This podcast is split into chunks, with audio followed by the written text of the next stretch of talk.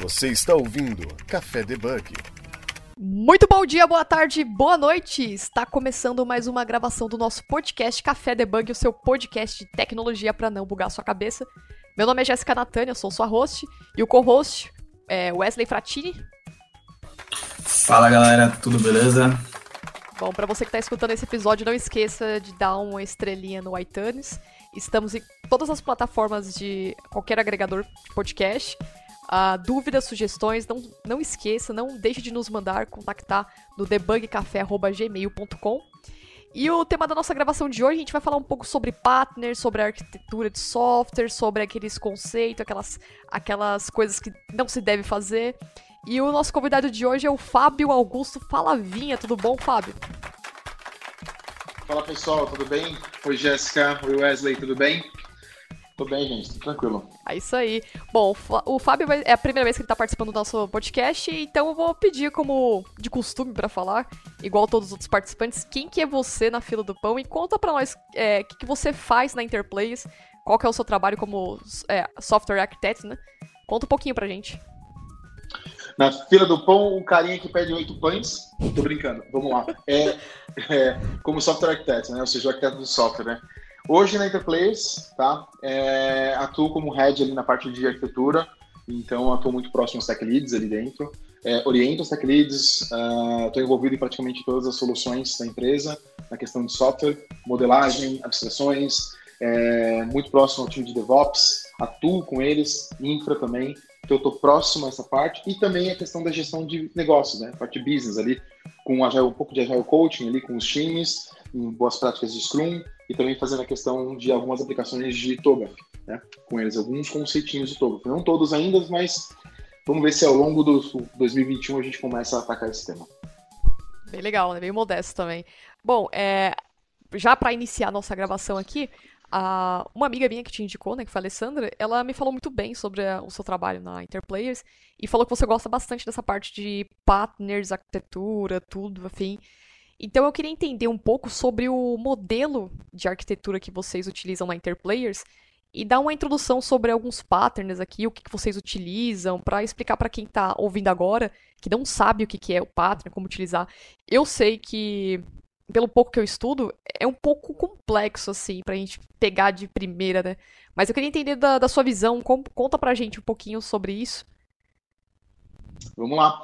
É, primeiro, antes de falar sobre arquitetura de software, eu sempre falo sobre design de software. Né? Todo mundo acha que design de software é a famosa UI UX que a gente trata nos front-ends, é, seja ele mobile, desktop, enfim. Mas não é. Design de software é importante, abstração, né? Orientação do objeto está aí justamente para garantir que a gente tenha bons conceitos na hora de abstrair um modelo, abstrair um problema em um modelo computacional, e esse modelo ele possa ser flexível, ele possa ser um modelo que é fácil evoluir ele, e ele pode ser um modelo que não é anêmico, né? E nós vamos chegar nesse tema daqui a pouquinho. Mas, uh, então, antes, o que é o design software, né? Antes de chegar na arquitetura? Conjunto de todas as decisões tomadas na elaboração do software. Então é isso. Ou seja, tudo que você toma de decisão no software, isso é chamado de design.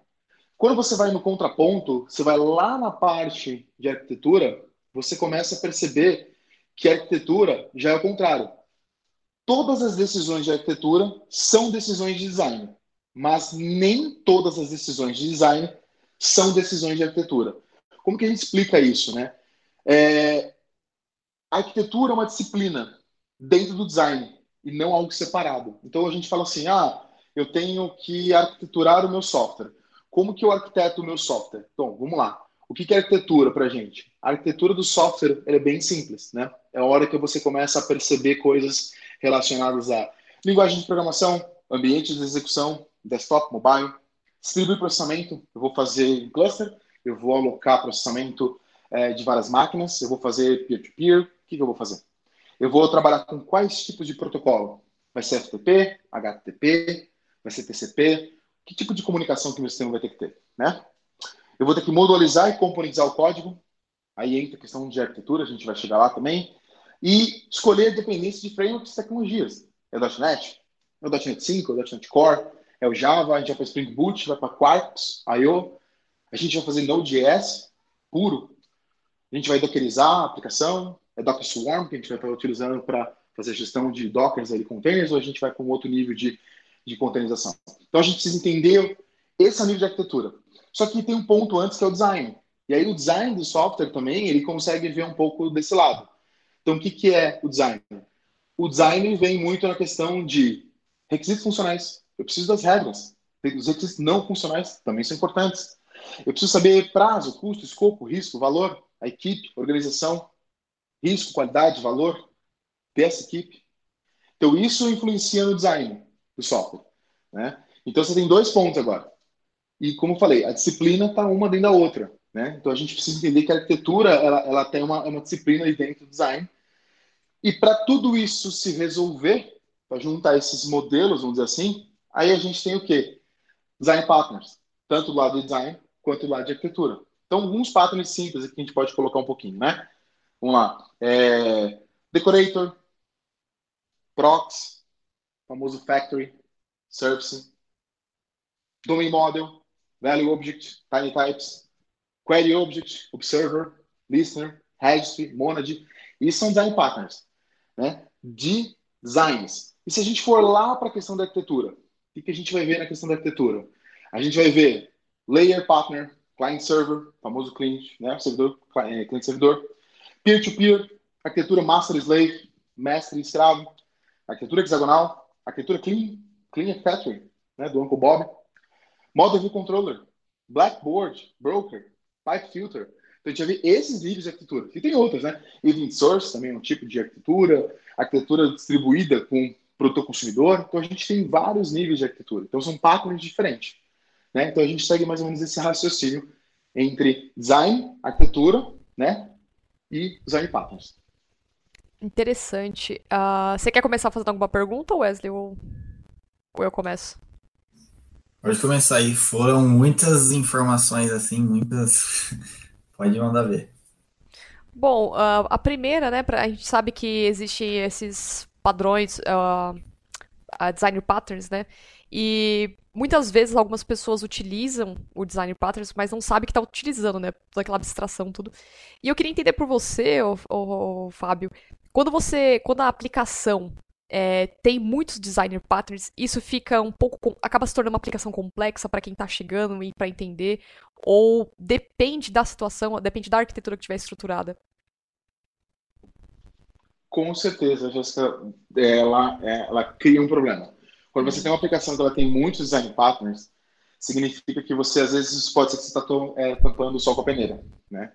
É, nem tudo é design partner, né? Porque a modelagem, como eu falei, o conceito ali, né, o paradigma orientado a objeto, ele traz o benefício de você aplicar alguns princípios, que são os solid principles, né? Uh, e aplicar a famosa abstração de modelo, né? Usando polimorfismo, herança, enfim, granularidade baixa, né? alta coesão, menos acoplamento. Então, isso é bacana, isso que você precisa enxergar no software logo de cara. Se você não tem isso, seu modelo, ou você tem parte disso, né, parte disso significa um modelo anêmico, você começa a perceber que o software tem lá uma, né, famoso, que eu brinco com o pessoal, né? O cara abre o, o, o .NET lá e começa, ASP.NET MVC, aí o cara começa, controller, aí daqui a pouco ele tem repositório, Daqui a pouco ele tem entity framework, banco de dados, vambora. Padrão. Então aí você fala assim, tá, cadê, cadê o modelo? Não tem, porque o modelo está no banco. Aí você começa a perceber assim, tá, mas o modelo da sua tabela é o seu domínio? Primeiro para um ponto de atenção que nós temos. É um erro? Não, não é um erro, porque a Microsoft vende isso como um software. Pode ser que para alguns modelos isso é importante. Eu não digo que é um erro. Eu acho que na verdade assim, se você for implementar um sistema um pouco maior, talvez isso possa te gerar. Aí o cara entra com um pattern. Só nessa explicação eu falei dois patterns repositório e eu falei o MVC. Então, só nesse item já tem dois patterns, só de, de, brincadeira. Algum lugar o cara leu e falou: vou criar um repositório aqui que encapsula o meu DB Context e vai embora. Outros, o cara pode falar: não, eu vou criar o meu domain object, eu vou criar o meu entity objects aqui, separar, vou fazer com que o serviço olhe só para domain, o repository só para entity, vou criar alguma um tipo de conexão entre os dois, interfaces, então você começa a ficar mais graúdo. Só que se você for analisar o tamanho do software, vale a pena? Talvez não. Então, talvez a simplicidade é o melhor. E eu sempre falo isso para todo mundo. Não adianta criar um, usar todos os patterns e achar que você está fazendo o melhor sistema. Talvez você esteja colocando uma complexidade muito alta. E aí cai nesse ponto que você falou. É, e até para para quem tá chegando também, né, para entender o, porque assim, para o, software a gente normalmente não tem uma documentação específica o que, que é cada coisa. A gente vai, não sei se para na Interplayers era assim, né, mas a maioria das empresas que eu entrei é tudo no código, né? Então você vai entendendo as regras de negócio pelo código, tudo assim. E muitas vezes acaba criando um pouco de complexidade também. Aí eu tenho uma outra pergunta. Uh, quando que você, na visão de arquiteto, sabe assim qual que é a melhor o melhor pattern para se utilizar naquele momento? Fala assim, olha, eu posso utilizar o abstract, mas eu posso fazer aquilo, posso usar o builder. Quando você pensa em utilizar, qual que é o, cenário específico que você vê isso? Você pensa na, na, no problema que pode é, ocasionar ou você já pensa numa solução para evitar aquele problema? Não sei se ficou um pouco confuso. Não, eu entendi, entendi, entendi. Vou, vou, vou responder, vou, vou fazer duas respostas, mas eu vou linkar elas de maneira bem tranquila. É, bom, primeiramente, experiência. A experiência conta a experiência muito conta em relação muito. a isso, né? Muito. Infelizmente, é, eu falo até infelizmente, porque é, a experiência não é uma coisa que você pode passar para outra pessoa. Então, a minha orientação em cima dos times é passar, na verdade, é, problema e como se resolve. E como se resolve, eu, eu trago a minha experiência num sentido didático para que a gente possa resolver da melhor maneira possível. Às vezes, a complexidade acontece, ou seja, desenvolver uma complexidade grande. Exemplo, eu preciso carregar 10 milhões de registros do banco de dados. Óbvio que você não vai fazer um select no banco de dados. Aí todo mundo fala, pô, mas como você vai fazer? Você vai utilizar uma solução de, do Azure, da Microsoft, como Search Service, você vai utilizar um Elasticsearch, você vai utilizar uma outra solução para indexar o dado. É, e você deixar isso com uma, um registro de cleanup por baixo para garantir que você tenha ali uma tratativa para que ele não expanda e exploda sua conta no final do mês no cartão de crédito do seu CTO, né? Então esse é um outro ponto. Então assim, o que, que você olha? a pessoa, o, o júnior e o, o, desenvolvedor júnior que está chegando no, no, na área, ele não entende isso. Para ele é, poxa, aprendi select no banco de dados, senta o dedo no código e vambora. A select asterisco front tabela e vambora. Aí você vê a tabela não tem índice, a tabela não tem um bom, a, a quadra não vai botar uma, uma, execução de plano boa, então você começa a perceber que vai ter problemas ali de, de, de qualidade. E aí você tem depois o aspecto, tipo, como que eu trago 10 milhões de dados com o meu angularzinho ali na tela? Jesus Cristo, como que eu vou paginar esse troço? Então começa a ter essas visões. Aí você entra com esse ponto, experiência, que é, sabendo que você um dia já passou por isso, você não vai trabalhar em questões de dados no front-end, você vai tratar no back-end. E você está no back-end, você vai tratar com tecnologias que consigam te dar vazão a esse tipo de throughput que você precisa, requisito não funcional. Então você usa a sua experiência a favor. A segunda resposta é no sentido de você tentar trazer o quê? A leitura do design pattern. Então, se eu sei que eu tenho um, um design pattern para resolver isso, então eu vou para um pattern de pageable list, né, o famoso pageable list handler, que é um pattern front-end lá atrás, do tempo da Sun, no, no, no, mundo ali do J2EE, design patterns, que trouxe esse pattern à tona. É, e, e, era um pattern bem antigo também. Mas veio para poder realmente modelar esse problema. Ele não veio realmente resolver o problema, ele veio modelar o problema para que ele ficasse mais simples, granularidade baixa, para que você pudesse ter uma coesão. Ou seja, cara, dá o select, faz um count aqui, bota o valor total, pagina a, sua, a, a query, retorna 100, 100 registros. É, 10 milhões? Vai de 100 em 100. E assim vai. O famoso RESTzinho na frente, a APIzinha ali dentro, post, traz. Post ordena, traz. Post ordena, traz, assim vai mudando o famoso start change, vai controlando pelo índice na query. Esse é o padrão. Se você for perceber, é um design pattern que resolveu o problema. Então você tem dois modelos, né? E esses dois modelos eles estão ligados, porque os dois são necessários. E aí você começa a fazer o link. A query, a forma que você executa em cima com um indexador, por exemplo, estou dando um exemplo aqui, uh, e como você busca esses dados de maneira live, offline, ou se você tem que exportar para o famoso Excel depois, mas você usa a mesma solução. Você não muda a solução, porque ela está sempre olhando para a quantidade de dados. O que você coloca em volta, dá na mesma. Então é mais ou menos nesse ponto que a gente vai. Você está ouvindo Café Debug. E como que um dev júnior, por exemplo, ele entra nesse projeto, ele começa a navegar, mexer nesse projeto, tipo, qual que ele, como ele está navegando nesse projeto e fala, qual designer pattern eu vou usar, se ele está usando algum design pattern que, tipo, é excessivo, que não tem necessidade, como que os devs júnior são orientados hoje?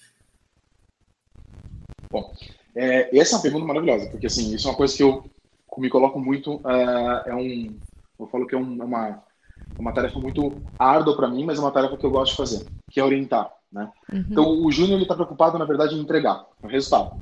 O sênior ele já faz aquele pensamento em cima da qualidade. Não que o júnior não tenha qualidade, mas ele pensa no sentido do que está dentro do escopo dele. É o famoso tipo, fiz um curso ali e estou aplicando. Uhum. Só que ele não sabe que o aplicar daquilo é só aquilo. Tem outras nuances por trás disso. Conceitos interessantes. É, a famosa discussão, cara, retorna uma list ou retorna uma array? É. É, eu, eu, tra eu, tra eu, trabalho em mutable objects ou não? Eu brinco com o famoso link do .NET ou eu vou no famoso extension methods? Então, como que eu brinco com esses caras em memória? Eu dou um, um select direto ali dentro no HFrame que trago lá no controller para ele dar o trigger e dou um to array lá na frente? Então, é, o cara não vê esse tipo de coisa. E aí que entra os seniors. Os seniors têm que entrar junto. No caso, eu me coloco nesse papel na Interplayers, que é orientar eles, né? Chegar de junto e falar assim, vamos lá, vamos fazer junto. Para programming é o melhor ponto, é uma das boas práticas, né, do Extreme Programming. É, senta junto e codifica com o cara. Analisar o pull request dele e fazer sempre do quê? Feedbacks aditivos. Ali. Esse é o meu aspecto que eu faço dentro da Interplayers. Para poder conduzir todos eles a entender. Não entendeu? Vamos lá, vamos pegar. Eu, falo, eu tenho uns exemplos muito bacanas. Né? O pessoal da Enterprise gosta dos meus exemplos. Né? Então vamos lá, vamos tentar trazer o software para um outro âmbito. Eu tento trazer para a linguagem do cara, para ele tentar entender que não é, não é um problema grande. Vamos resolver pequenininho. Então eu separo o problema do cara em duas coisas. Lá no Angular, vamos codificar em TypeScript alguma coisa, de repente? Vamos, vamos embora. Vamos fazer na API? Vamos. Vamos separar o conceito do banco de dados com o indexamento? Vamos. Vou te ensinar um indexamento básico como que funciona. E então, aí ele começa a entender o problema. Só que assim, de novo, é uma tarefa árdua. Não é uma tarefa simples de você chegar e fazer isso. Às vezes demora um sprint de três semanas, um mês, para o dev se ambientar isso. Uhum. E eu falo, o júnior não deve ser cobrado da mesma maneira que um premium sênior. Não deve. O júnior está ali para poder, é, é, ele vai gastar, mas ele não pode gastar no sentido de ficar cansado. Senão você mata o coitado no meio de sprint e o cara perde tesão de programar. Faz sentido. Então você tem que, na verdade, puxar ele. Então, começar básico, com modelos, e ele entender modelagem, entender que é importante criar lá, olha, vamos usar aqui auto-property aqui dentro, vamos utilizar uns modelos anêmicos, aqui bonitinho, colocar conteúdo aqui dentro, não é só uma espelho de tabela de banco. Então, começar a trazer isso para significado, argumentação. Ele precisa ter argumento, não adianta você chegar e falar que é assim porque Deus fez assim. Não, vamos lá. É assim porque existe uma ciência por trás e existe um porquê daquele modelo estar daquele jeito. Porque o polimorfismo ele é mais importante do que uma herança no contexto X. Isso tem que ser explicado.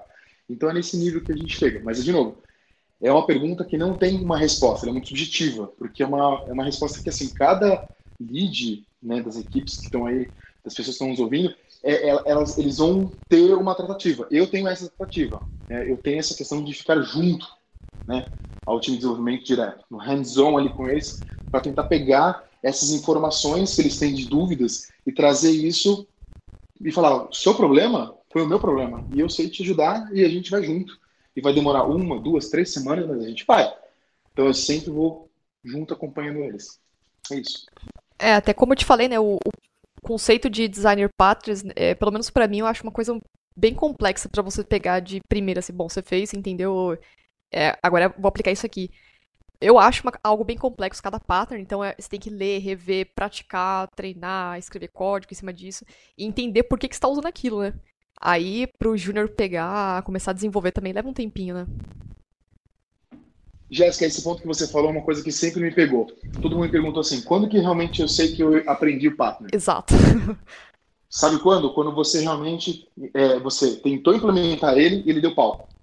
Ah, no erro. Interessante, interessante. Porque você vai falar assim, ah, legal. Então, um ponto que eu falo muito pro pessoal, um patrão bem simples.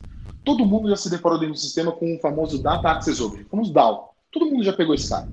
Só que o famoso Data Access Objects, todo mundo usa para banco de dados. Por quê? Aonde no pattern está escrito use para banco de dados? Qualquer coisa, contato suporte. Ninguém falou isso. Uhum. Por quê? Porque justamente o pessoal fala assim: ah, meter o DAO ali é um Data Access Object. Vamos ler. Objeto, é, objeto para acessar o dado externo. E se o meu DAO for uma API? E se meu dado for um XML? E se for um diretório de um arquivo? Se for um FTP remoto? Ou se ele for para abrir um TCP e dar um tiro do outro lado num socket? Ele não pode? Então é esses pontos que quebram porque você pega o DAO, tá ali, aí você vai ver os exemplos, todos são de banco de dados. Então, a própria net, ou seja, a própria comunidade, ela induz, mas não porque ela é errada, porque ela só aprendeu a lidar com isso, mas não ia a fundo. Aí você fala, por que, que existe o repositório? Se o repositório é usado para banco de dados, qual a diferença entre o DAO e o repositório? Não sei. O repositório dá a semântica do dado. Então, se eu posso ter vários DAOs associados a um repositório. Posso. E se eu tiver um Day Store? Aí eu tenho uma outra jornada grande. Então, são escadinhas em cima disso.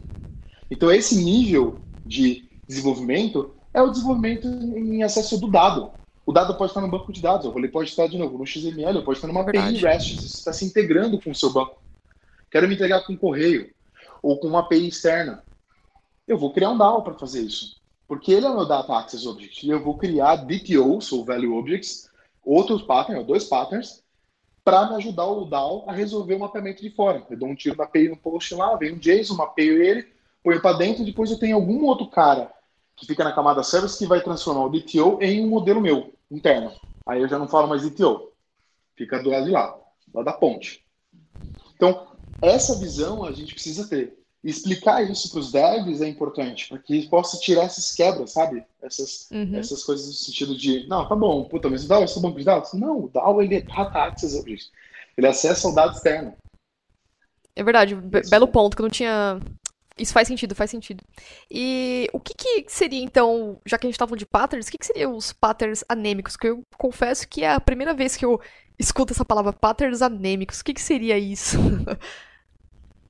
é o famoso assim, você pega uma classe, né, é. public class pessoa, tá. e ela tá nome, CPF, e-mail, sei lá, um monte de dados. Só que você começa a perceber que aí o sistema do cara, o cara tem que fazer, por exemplo, adesão não há uma campanha para ganhar um desconto de um produto. Ou ela precisa, a pessoa precisa uh, verificar se o CPF dela realmente, ou se o CNPJ que ela trabalha está na matriz ou não, se ela for um funcionário. Então imagine um modelo mais ou menos desse tipo, tá? Uhum. Meio complexo, eu sei, mas assim, o anêmico o que, que é? É você criar uma classe simplesmente que não tem nada. Ela está magrinha. Ela está anêmica, porque ela só tem, na verdade, as propriedades. Cadê os métodos de ativar, desativar? Aí o cara fala, não, mano, tá lá no service. Mas o service é um partner. Ele virou um partner anêmico, porque ele está lidando com um conceito que deveria ser do domain object, não do service. Service é um partner que está lá do outro lado na parte de design. Então eu não posso usar ele a favor do modelo. É o contrário. Eu uso ele para servir algum tipo de comportamento de aplicação. Por exemplo, aderir a uma campanha. Então eu falo, pega essa pessoa e adere a essa campanha. Ok. Dentro do service, todo mundo quer ver alguma coisa tipo pessoa ponto aderir campanha ou campanha uhum. ponto aderir pessoa, alguma coisa. Depende do, da, da, do fluxo, enfim, dos objetos. Mas seria isso. O que, que você vê lá dentro? O cara fazendo repository ponto update banco. Ah. Não, gente. Já trocou, mexeu nas aí responsabilidades, tá né? Exato, porque aí eu falo o seguinte: se eu quiser pegar esse mesmo código e passar para um outro lado do sistema, ou seja, num outro módulo do sistema que vai ser desenvolvido, eu não posso. Porque aí, se eu tiver que fazer, é o exemplo que eu estou brincando aqui, é o famoso banana e macaco, né? Você puxa a banana e vem o macaco junto. Ou seja, você puxa o modelo pessoa e adesão vem o service junto. Bum! E gruda do outro lado do sistema. Você acoplou o sistema. Então você criou realmente um problema. Então o seu partner que você está utilizando, na verdade, ele, fez, ele foi totalmente agora o, o, ruim da história, né? Ele não te ajudou. Porque ele realmente ele pegou um modelo anêmico e ele está tentando tirar do modelo. E na verdade, não, o modelo é dele. A forma de você desativar as flags tem que ser pelo, pelo domain object, porque você esconde. Se um dia é um menu, se um dia é um int, se mudar para long, se mudar para bit, não importa qual foi o mapeamento do dado que você tem dentro. O importante é que eu faço pessoa ponto aderir. Isso é importante. Eu tenho eu tenho algo dentro dos modelos. Por isso que o Domain Driven Design ele é um modelo que ele quebra um pouco o conceito dos devs, porque ninguém pensa no sentido de core. Eu sempre falo para os devs da Interplay estudarem muito a questão de frameworks. Estuda o framework, desenvolve o core. Agora, pense o seguinte: a Jéssica vai estar utilizando o modelo da, da biblioteca do, Wesley. Será que ele consegue usar? Se a Jéssica tiver que explicar como usa a biblioteca, vai parar. Tem que ser uma coisa fácil. Tem que ser simples. E não tem acesso a banco de dados. Se ele quiser que tiver, bom, beleza, vamos, vamos ter um acesso aqui. Legal, ela faz uma interface, ela usa a interface dentro da biblioteca, mas ele coloca a implementação acessando, por exemplo, um Redis da vida, ou acessando um SQL Server, ou um Oracle, ou um MySQL, o que for. mas ela criou um contrato ali dentro. Então, esses pontos são interessantes dentro do modelo. Quando você não tem isso, você cria um modelo anêmico, onde você tem um domínio, que é simplesmente get set, é isso que tem lá dentro, e pronto. E é exatamente isso que fere o, o, o conceito do domain object, né? São os objetos de domínio de regras de negócio. Ah, entendi. Isso você se refere só a classes de domínio e não às classes de entidades, né? Exato, porque as classes de entidades elas já são mais cruas, né? É, tem que ser. Você até pode ter alguma coisa lá dentro, você pode ter. De repente, se você quiser fazer alguma coisa no sentido de, de validação de um guide, de unique identifier, ou se você quiser colocar algum tipo de validação que está dentro do metadado do banco de dados ali da tabelinha, pode, você pode colocar. Faz parte do escopo e da granularidade daquele contexto. Entidade. Você pode. A princípio, hoje, você vê o quê? Um mapeamento de tabela, ou seja, minha classe mapeia uma tabela. Ok. Ou mapeia um relacionamento. E isso é uma coisa que, que tá legal. Geralmente, assim que fica. Pouquíssima gente vai estar trabalhando essa questão de mapeamento. Só se tivesse algum tipo de software que precisasse validar um metadado, criação de tabelas de forma dinâmica, validação do metadado do, do banco. Pode ser. Você pode fazer isso dentro do seu, do seu modelo de, de ente, sim. Interessante, interessante. E a gente colocou aqui na pauta sobre anti-partners. Seriam os anti-partners, mesmo as pessoas que são totalmente contra os partners, falam assim, não, não vamos usar partner não, vamos usar isso aqui, que isso aqui resolve também. É, tem, tem, existe um pouco desse hype também? Na parte de arquitetura? Sim, bastante. Mas na verdade, assim, as pessoas na verdade pouco influenciam, né? A questão de porque cada um usa, né? Tem, tem esse ponto assim no mercado onde você consegue ver que tem times e movimentos que tem gente que fala, não, não vou utilizar. Por exemplo, eu conheço amigos que utilizam só o MVC. Mas e o Model View Presenter? Martin Fowler, em 2002, lá atrás, 2002, 2003, 2004, criou o Presentation Model. Por que, que ninguém usa o Presentation Model? Aí todo mundo fala, ah, mas o MVC vem desde quando? Ah, o MVC é novo, né? 2000, não, o MVC vem desde Smalltalking, é, 1980. Mas... Aí você fala, pô, faz sucesso até hoje? Porque ninguém pensa no, no, no partner. Né? Então, esses são os pontos de, vamos dizer assim, são as pessoas anti aos partners. Tipo, a pessoa ah. usa por, de forma indevida ou a pessoa não gosta porque ela casou. Fala, não, para mim, a minha solução é famosa, né? Ou seja, eu tenho um MVC, repositório, banco de dados, tudo funciona. Beleza, tranquilo, segue. Ninguém, mas quando você precisa desenvolver um software que às vezes você vai ter modularização, componentização, o uso diferente, você precisa entender outros conceitos. Né? Não dá para usar sempre a mesma regra do jogo. Né? Mas vamos lá. Anti-partners. Tem vários anti-partners. Né? Tem o famoso Spaghetti Code. Todo ah, mundo já ouviu falar sobre Já, já. Né? Código macarrônico. É e o Ori tá na começa lá em cima, E já o pessoal gosta de fazer isso, né? Tem algumas coisas que você faz break, né? O break condition. O cara começa lá em cima, daqui a pouco ele break, vai lá embaixo. Ele continua, lá em cima. Aí você fala, gente, para. Né? Cobol, o pessoal usava GoTo para fazer muitas coisas, enfim. GoTo, verdade. Então, existe esse pattern mesmo, né? Tem o famoso God Object. God Object é legal, né? Public Class Deus, o cara põe tudo. 15 milhões de código, tá tudo certo, vambora, tá tranquilo. Quem trabalha com Node.js ama isso, né? Porque até fazer o startup, né, o warm-up dentro do, do, da, da engine é fantástico, né? O cara senta, subiu, ah, subiu na memória, agora vai. E os ifs da é vida, né? É, como que é? O Hadouken, né? É, código Hadouken, né? código Hadouken, quando o cara faz aquele monte de if e vai embora, né? Esse é sensacional também. Esse né? é bom. Mas esse é mais de estilo, esse é mais de estilo, né? Tem gente que gosta, gente que não gosta, tem um monte de coisa. Tem o famoso copy and paste, é um anti-partner copy and paste, né? Não vale falar do Stack Overflow, não quero colocar aqui, mas enfim, o famoso código, não sei qual Stack Overflow tá ali do lado, você vai lá e copia, aí você fala, por favor, por favor, 10 estrelas, 10 estrelas, 10, 10, 10, uh, 15. É esse código que eu vou pegar. É o clássico. É clássico, isso é clássico. Aliás, isso é uma coisa bem interessante, gente, porque assim, na Enterprise eu sempre falo para os times, tomem cuidado quando você vai buscar uma solução fora. Né? Exato. Né? Quem trabalha no mundo Node sabe que é muito fácil, porque no NPM né, é, é, é, é, igual, é igual coelho, né? Faz filho a qualquer hora. Nasce num pacote NPM a qualquer hora. O cara tá ali, ah, já criei. Já tá usando. Já tô usando. Realmente. Cada NPM install menos um save e fala, Jesus, calma, calma. Funcionou. Funcionou, né? Só que aí tem o um problema que você paga onde? No feedback do pacote e você paga também na questão de se tiver um bug, quem corrige? Como que você evolui? Se pegar Será que você versão, consegue né? chegar no GitHub, exato, e, e dar um feedback para oh, posso corrigir aqui, abrir um pull request e se aprova aí, tio? Tem, tem essa questão, porque às vezes o pull request é feito na China, você vai ter que falar com o cara do outro lado lá. Então não vai rolar um yon yon yon com o cara. É difícil, mas tem. Então você tem que tomar cuidado com isso, né? Então eu, eu falo muito nessa, nessa questão. É... Bom, e tem outros, né? Tem. Deixa eu ver aqui. Código. O Large Class. Hard né, Class, que- qual que é esse Hard Class? Eu não... Large, large Class. Large Class. é aquele assim. É, o ele é famoso porque assim. Tem acho que vocês se depararam que assim, alguém criou uma classe que tem. ah, eu já vi isso, tá? O famoso, tipo, além de ter milhões de código lá dentro, beleza? O cara colocou 59 milhões de public static string. Para ser as famosas constantes. E uma delas, na verdade, eu já vi muito, o cara botou um, ah, uma imagem base64. O cara botou uma imagem base64 lá dentro. Então, o- o- começou a ficar, você destoa as coisas, né? Tipo, tá bom, talvez não seja o lugar disso. Vê onde você vai carregar esse cara, talvez carregue na memória, mas deixe no repositório estático um lugar só, não um objeto de domínio que toda hora vai ser acessado. Você está usando, né? Tá botando, ainda mais se for constante, você vai para o nível de instância, se for estático, você vai para a questão de class, loader da, nas VMs, né? Java, .NET, enfim. Então você tem essa questão para poder entender, né? Tem todo um estudo ali por trás. Então tem que tomar cuidado em relação a esse tipo de coisa, né?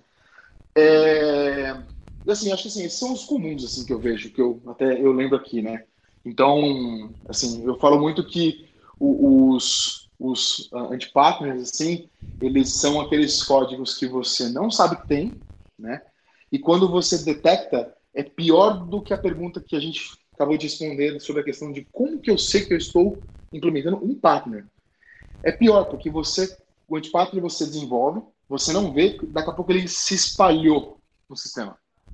E aí, para tirar, é, não é refactoring mais. Aí é um retrabalho. Porque você precisa parar e fazer um grande pull request, ou seja, você vai fazer um puta branch ali para poder realmente tirar isso, e isso é bem complexo, entendeu? Isso tem custo, isso tem tempo, você vai colocar um desenvolvedor para fazer, tem que ser um cara sênior para fazer esse tipo de coisa às vezes, você não consegue, às vezes não tem o cara sênior, tá resolvendo outra coisa, então é bem difícil nesse ponto. Tem a questão do, do achar que o DDD é um modelo em três, em três camadas, né? Também que acho que eu já vi algumas arquiteturas que diz- diziam estar aplicando o DDD, mas só separou as camadas.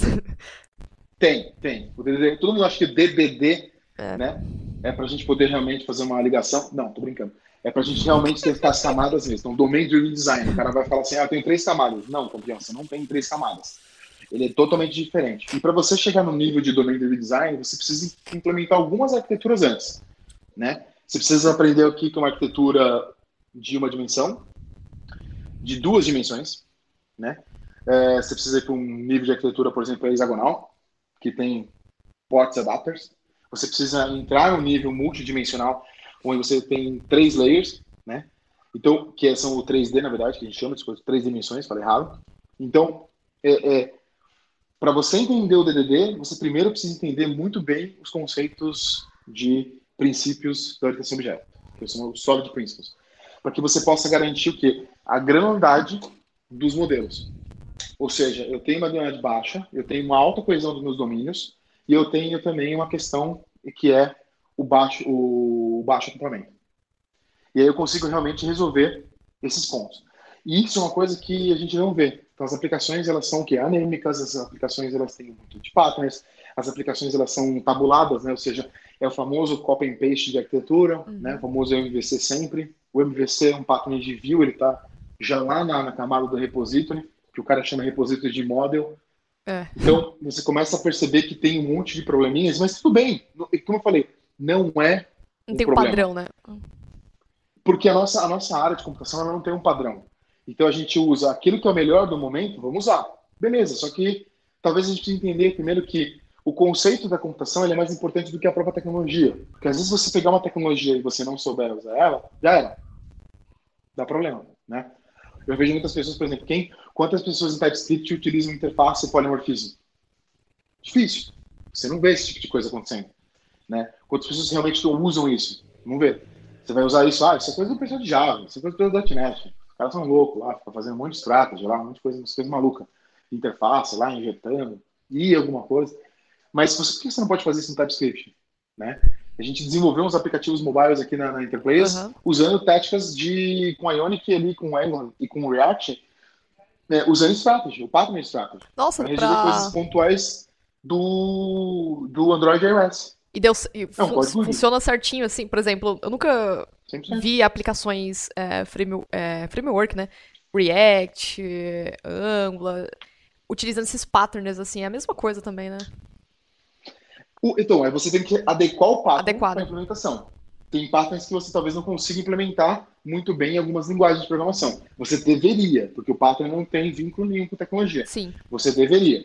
Mas às vezes você consegue pegar o quê? Efeitos colaterais. E esses efeitos colaterais, eles te pegam. Ou seja, é um débito que vai existir. Um débito técnico que vai existir. Pode ser da parte do desenvolvedor, ou pode ser da parte do tipo, realmente não vai dar para implementar.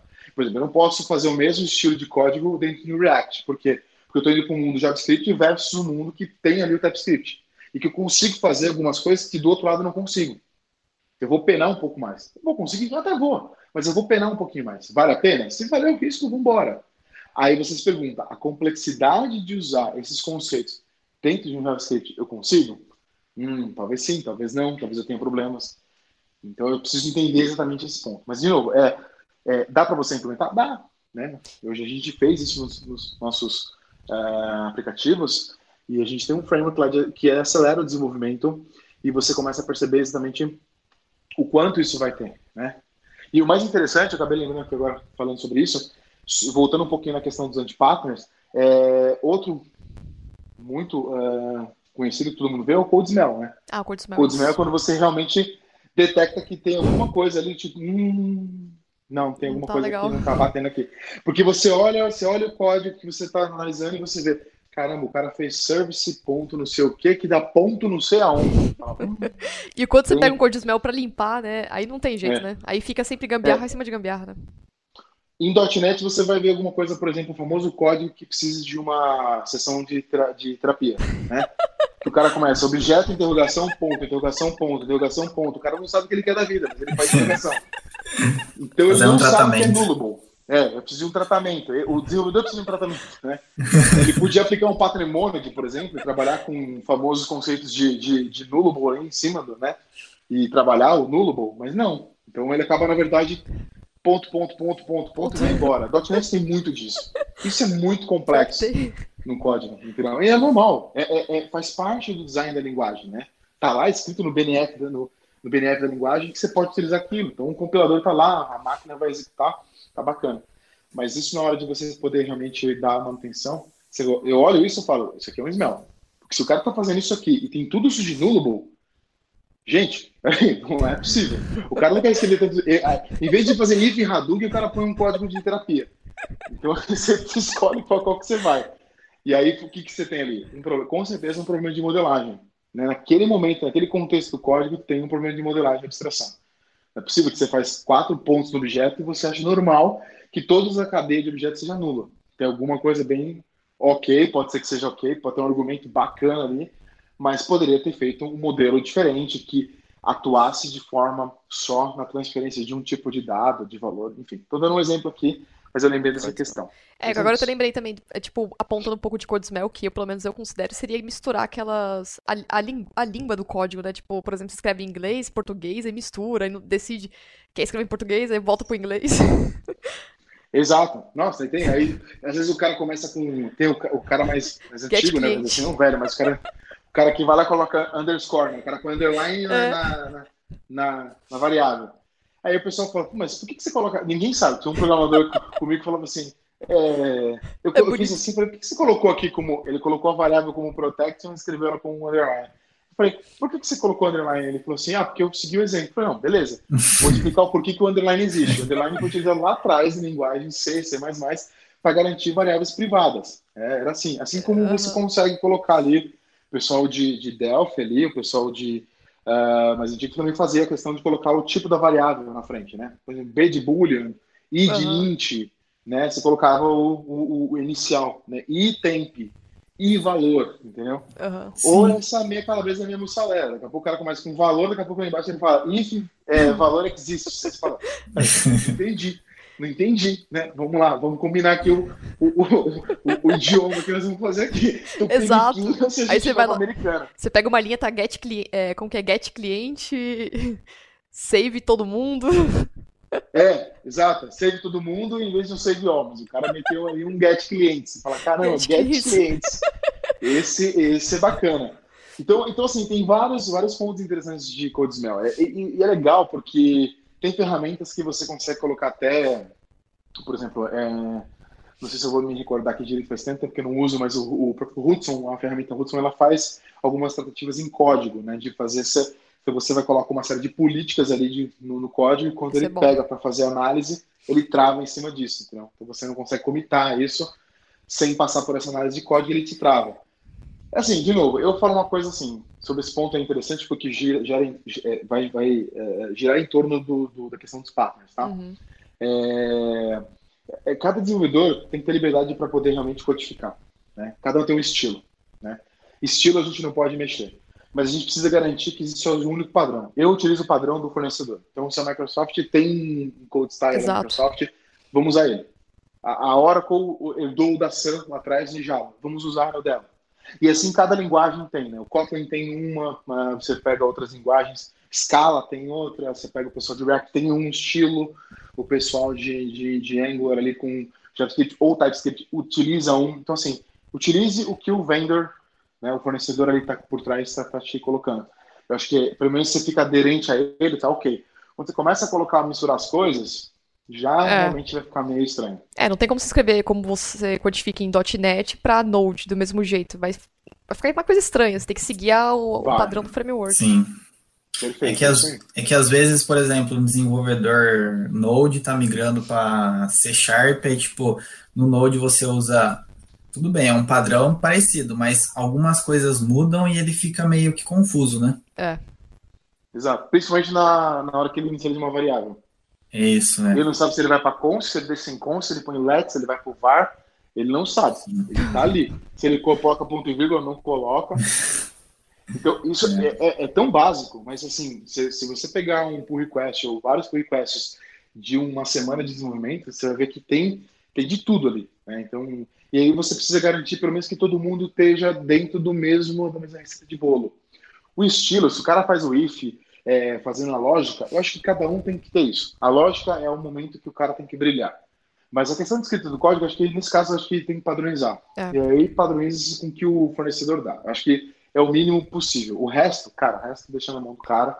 O desenvolvedor tem que ter liberdade para criar. Eu chamo um desenvolvedor, para mim, ele tem que ser o artesão.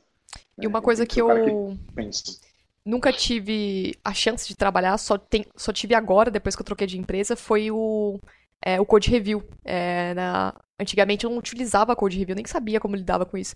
E, e, eu vejo que isso é tão importante quanto você escreve o código que quando a pessoa está revisando o seu código, ela consegue te dar a outra. Você tem uma visão maior, né? E você aprende junto com ela, fazendo essas validações. Sim, sim. E o mais interessante sobre esse tipo de coisa é que eu uso muito isso nos times. A gente lá utiliza, a gente é parceiro Microsoft, é utilizamos bom. o Azure DevOps, tá? É, para todos os projetos, a gente, em todos os projetos, a gente faz o quê? O famoso uh, brand feature. Então a gente usa o brand feature a favor. Então a gente criou uma política ali dentro de brand feature ali com a Microsoft, usando o Azure DevOps. E nisso todo mundo entra com pull request. Ah, e aí o pull request eu faço com que os times, todas as pessoas do time, ah, o front-end está validando se o back-end está. Aí perguntou, mas o que, que, o cara vai entender? O cara é de Angular, velho. O cara aí do lado é de C Sharp. Aí eu pergunto pra ele, o if tem dos dois lados, né? Então tá bom. Então a lógica, se ele sabe como fazer isso de um lado, a lógica do outro. Então ele sabe. Se o cara vai meter um link do outro lado, o cara vai fazer um lambda, beleza, tem lambda no, no TypeScript? Tem. Então beleza, pronto. Então assim, é, eu tiro o medo deles para que eles possam entender que assim, é necessário sim, isso faz com que o time esteja. E é legal você ver o front-end dando pitaco lá no, no, no back é, e o back dando pitaco no front, porque gera um ponto ali. E aí você tem que estar no meio, porque senão vira um UFC, né? Você sabe, tem, sempre vai ter, ter o cachorro é, o, que mordeu o pé do outro, né? não, peraí, eu tô mandando para você int aqui, não, mas eu tô mandando aqui, né, mas o outro não tem ali. Então, essa discussão, ela é sadia? Tem que ser. Mas a gente sabe como é o ser humano. Então, eu fico sempre por perto ali nos pull requests, eu entro como opcional ali nos pull requests. São muitos, eu não consigo atuar em todos, mas os, os leads acabam atuando ali junto uh, e fazendo realmente as análises ali dentro em cima uh, de cada ponto do contexto do, das funcionalidades que vão sendo entregues ao decorrer dos sprints, né? Dia a dia ali vai embora. Não, isso é bom. Então, mas, mas é legal, é legal. É bom porque é o mesmo conceito de você faz uma redação e pede para alguém ler. Aí a pessoa encontra os erros que você não encontrou. Então vocês conseguem discutir, falar assim, ó, qual a melhor forma de fazer? Ó, eu tenho essa ideia, eu tenho essa. E acaba saindo, tendo uma melhoria no código, né? Exatamente, acaba. E, e, e é mais engraçado é que, assim, você, você gera depois uma rastreabilidade, né? Porque o pull request faz com que você consiga, é, além de revisar e gerar o conhecimento do mundo, eu consigo adicionar uma, um pedaço de código, né? dentro de uma versão, ou eu posso tirar ela, posso dar o rollback dela.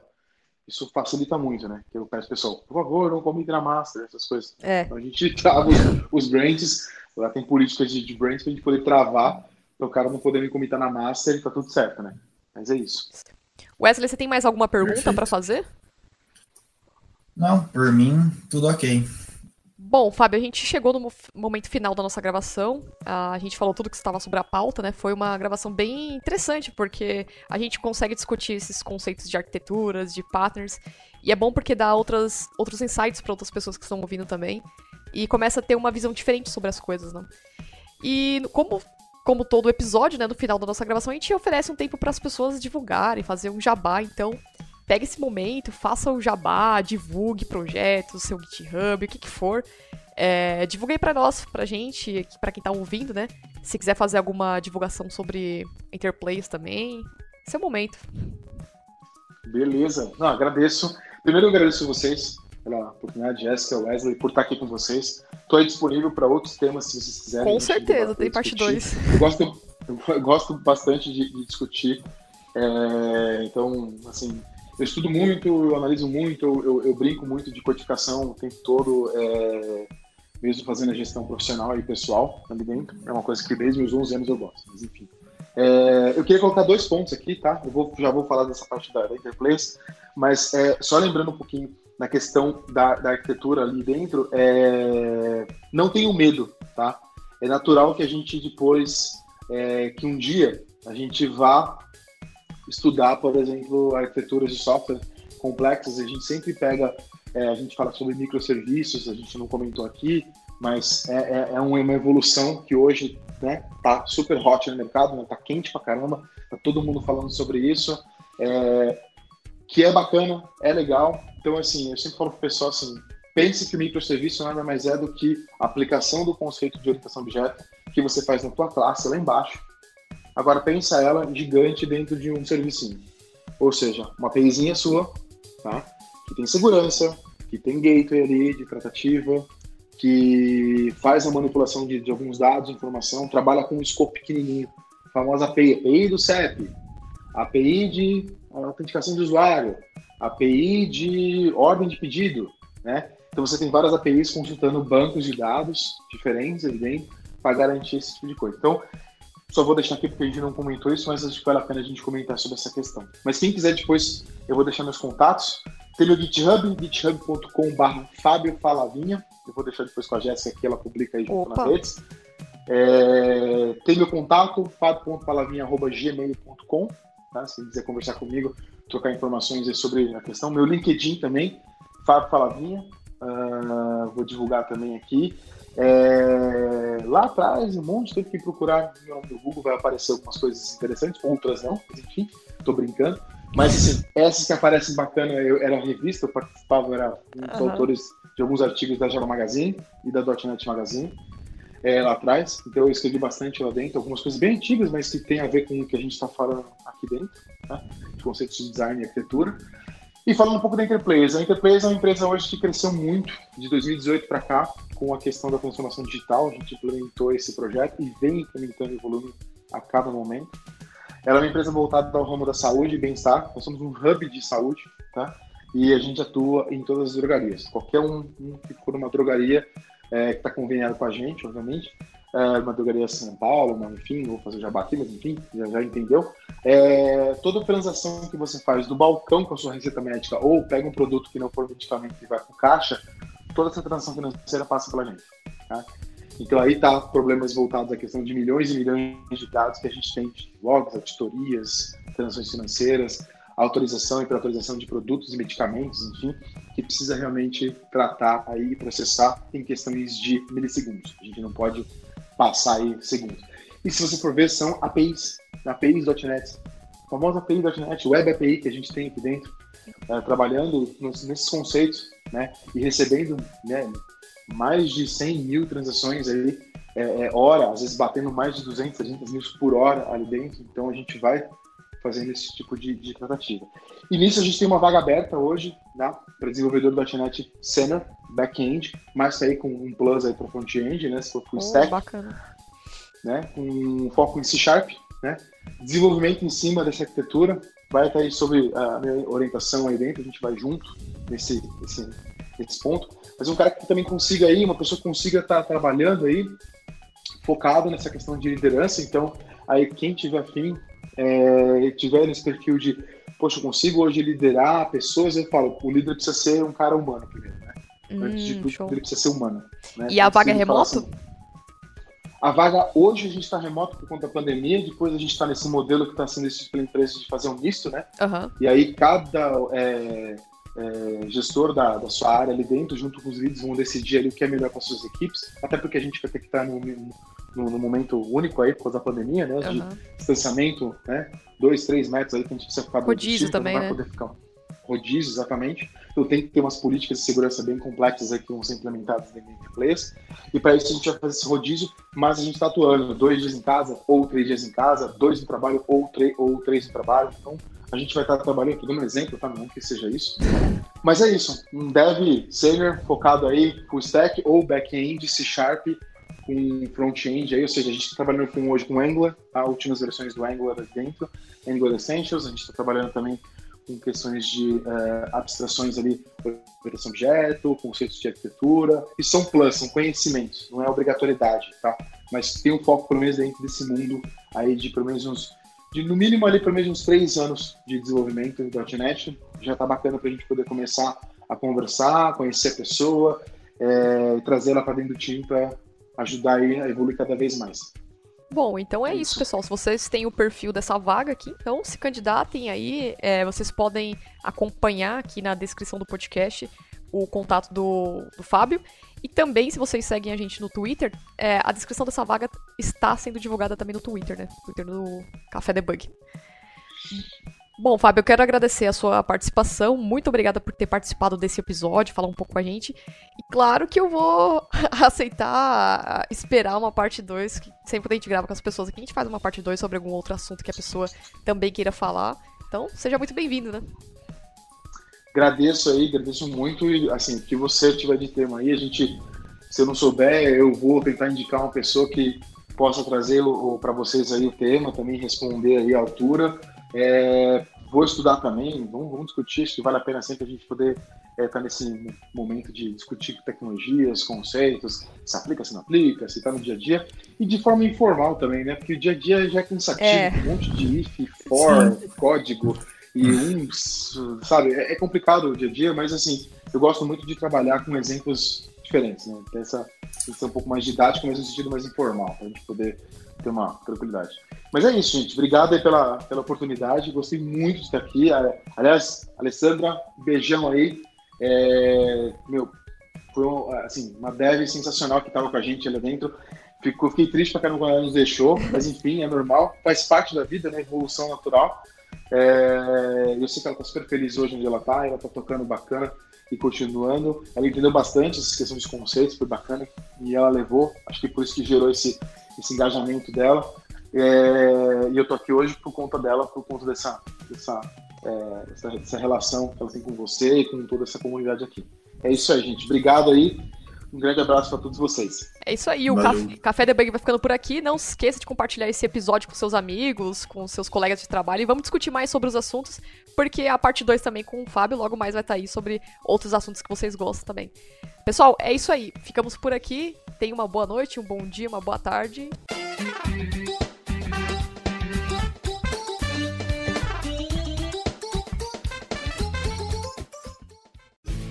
Este programa foi editado por Café Debug.